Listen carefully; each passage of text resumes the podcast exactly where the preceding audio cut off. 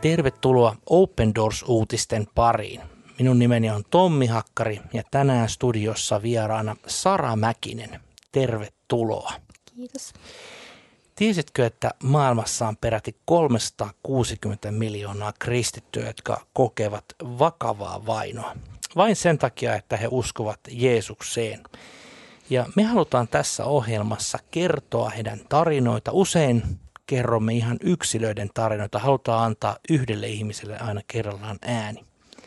Tänään se ääni me halutaan antaa eräälle afganistanilaiselle ystävälle, joka kertoo aika koskettavan tarinan tästä maasta, joka on ollut ja on edelleen yksi maailman vaikeimmista maista elää kristittynä. Sitä on paljon ollut uutisissa, olemme paljon kuulleet kauhutarinoita, se on sodan runtelema maa ja kuvitelkaa Jumalan ihmeestä, niin siellä on silti pienen, pienen, pieni kristittyjen joukko. Ja tämä on itse asiassa hyvin harvinainen tarina, mikä tänään saadaan lukea. Pidemmittä puheitta, ole hyvä, Sara. Tämä surullinen ja harvinainen kertomus Afganistanista avaa sitä, millaista on elää kristittynä Talebanin hallitsemassa maassa. Afgaanikristittyjen elämästä on vain harvoin tietoa saatavilla. Vielä vähemmän kuullaan niistä afgaani-uskovista, jotka yhä elävät kotimaassaan. Open Doorsin paikallinen kumppani jakoi meille tarinan, joka kertoo haasteista ja vaaroista, joiden keskellä nämä uskovat elävät päivittäin.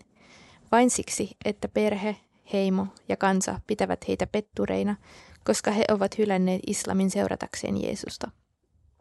Tarina on surullinen. Meidän on kuitenkin tärkeää syventyä siihen, koska se auttaa ymmärtämään, miten rukoilla näiden kristittyjen puolesta.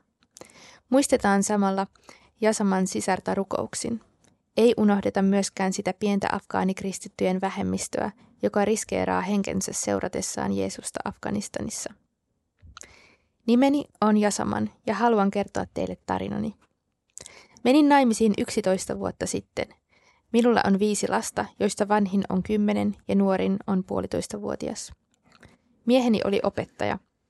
Hän tuli uskoon kaksi ja puoli vuotta sitten ja halusi jakaa uskon kanssani, mutta se ei kiinnostanut minua. Riitelimme usein.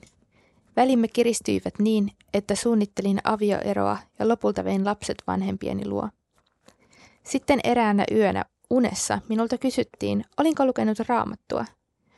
Uni oli puhutteleva. En päässyt eroon ajatuksesta, että minun tulisi pyytää mieheltäni raamattu, jotta voisin tehdä tietoisen uskon ratkaisun. Kun mieheni tuli hakemaan meitä kotiin vanhempieni luota, pyysin häneltä raamatun.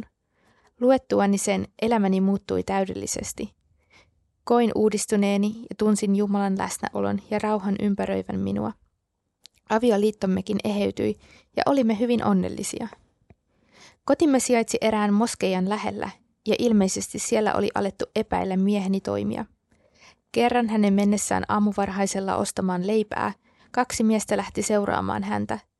He hyökkäsivät hänen kimppuunsa ja tappoivat hänet aivan kotimme lähestölle. Olin järkyttynyt, yksin ja peloissani. Uskova tuttava perhe kävi kuitenkin tukenani he lohduttivat minua ja rohkaisivat minua jatkamaan mieheni hengellistä työtä. Heidän avullaan uskoni vahvistui ja vähitellen olin valmis evankelioimaan muita. Nyt olen yksinhuoltaja. Muutamat uskon ystävät tukevat perhettämme taloudellisesti ja se kattaa ruokakulumme, mutta ei juuri muuta. Lasteni tulevaisuus huolettaa ja siihen rukoilen johdatusta. Open Doorsin kumppanit neuvovat rukoilemaan Jasamanin puolesta seuraavasti – Rukoile, että hän löytää toimeen tulotavan perheelleen ja tukee taloudellisesti, tulee taloudellisesti riippumattomaksi. Rukoile, että Jumala antaa hänelle viisautta kertoa toisille Jeesuksesta. Rukoile, että Jumala kasvattaa alueen seurakuntaa sekä varjelee uusia uskovia ja antaa toivon monille. Tämä harvinainen kertomus on todellakin poikkeuksellinen monessakin mielessä usein kun me Open Doorsissa kerromme Afganistan tai niin kuin afgaani kristittyjen elämästä, niin he käytännössä ovat pakolaisina jossakin Afganistanin eh, lähialueen maissa, missä on hieman turvallisempaa elää. Mutta tällä kertaa tarina todella tulee Jasaman tarina, jonka nimi on toki turvallisuussyystä muutettu tulee aivan, aivan suoraa, suoraa Afganistanista. Tämä on siksi hyvin harvinaista, että siellä on todellakin niin äärimmäisen vaikea elää kristittynä, että käytännössä kristittyjä on koko tässä maassa ainoastaan pieni kourallinen. Ja tämä tarina on kyllä hyvin, hyvin koskettava ja dramaattinen. Ajattele, Jasaman ensin vihasi omaa miestään, koska hän on kristitty ja jopa oli valmis ottamaan avioeron ja jättämään tämän, mutta sitten Jeesus todella puhui hänellä, hänelle mm. unessa ja niinpä hän pyysi saada lukea raamattua. Mm. Kerrassaan upea todistus siitä, miten Jeesus voi todella vaikuttaa Afganistaninkin kaltaisessa maassa. Kyllä on. Ja jotenkin pistää kyllä miettimään, että mikä voima siinä Jumalan sanassa on, että näin radikaalin muutoksen tällaisten olosuhteiden keskellä, jotka ei itsessään kyllä mitenkään tue, tue tällaiseen uskon ratkaisun Jeesuksen seuraamiseen, niin se on kyllä upea juttu. Kyllä, ja jotenkin haluan tässä myöskin kuulijoiden aivan erityisesti kiinnittää siihen huomata, huomiota, että raamattuhan ei todellakaan ole semmoinen normaali asia Afganistanissa. Sinne siis myös Open Doors yhteistyökumppaneiden kautta pyrkii toimittamaan raamattua, koska se on itse asiassa tosi vaikea sille saada. Taleban haluaa todella juurineen myöten, se viha on niin valtava, että ne todella haluavat tuhota kaikki kristityt ja myöskin tietysti hävittää kaikki raamatut kirkoista nyt puhumattakaan, joita ei ensimmäistäkään Afganistanissa, siis fyysistä kirkkoa ole olemassakaan. Näinpä niin tämä vaan kertoo siitä, että miten voimakas se mm. Jumalan sana on ja miten tärkeää sitä raamattuja on, on saada jokaisen maailman maa. Näinhän se on, ihan totta. Ja tämä on kyllä ylipäätään hienoa, että Open Doors tekee työtä Afganistanissa. Että kun miettii jotenkin, ehkä mediallakin on resursseja keskittyä vaan johonkin tiettyyn pieneen osaan maailmasta kerrallaan, missä on humanitaarisia kriisejä ja nyt on tapetilla olleet monet muut kriisit, niin tuntuu, että Afganistankin on vähän jäänyt varjoon. Niin on hienoa, että Open Doors haluaa sitten nostaa tällaisia tarinoita, jotka muuten saattaisi jäädä todella marginaaliin. Aivan oikein. Siis Afganistanhan on ollut ö, tämän sodan takia ö, paljonkin uutisissa, mutta nyt viime aikoina kieltämättä mm. erittäin hiljasta. E, ja tilannehan ei ikävä kyllä ole siellä mitenkään erityisesti muuttunut paljon paremmaksikaan. Semmoiset, ehkä semmoiset aktiivisimman sodan vaihehan on nyt, nyt niin kuin ehkä hieman rauhoittanut. On siellä erilaisia terroristitekoja tapahtuu, mutta koska Taleban on käytännössä ottanut sitä aluetta niin laajasti haltuunsa, niin – niin tämähän on tietenkin hirveän traagista nimenomaan kristityille, että heidän olosuhteensa ovat muuttuneet siellä täysin, täysin kestämättömiksi. Mutta se on totta, että maailman median niin kuin valokeila aina siirtyy kriisistä kriisiin ja kun on vähän hiljaisempaa, niin niin se Afganistankin unohtuu. Niinpä.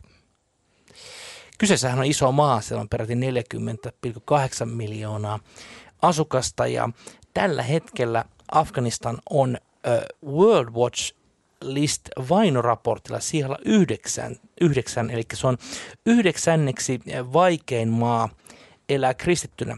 Se oli vuosi sitten siellä yksi. Jo monet ovat kysyneet, että miten ihmeessä tämä on voinut näin niin sanotusti tipahtaa, että onko tilanne todella näin paljon parantunut.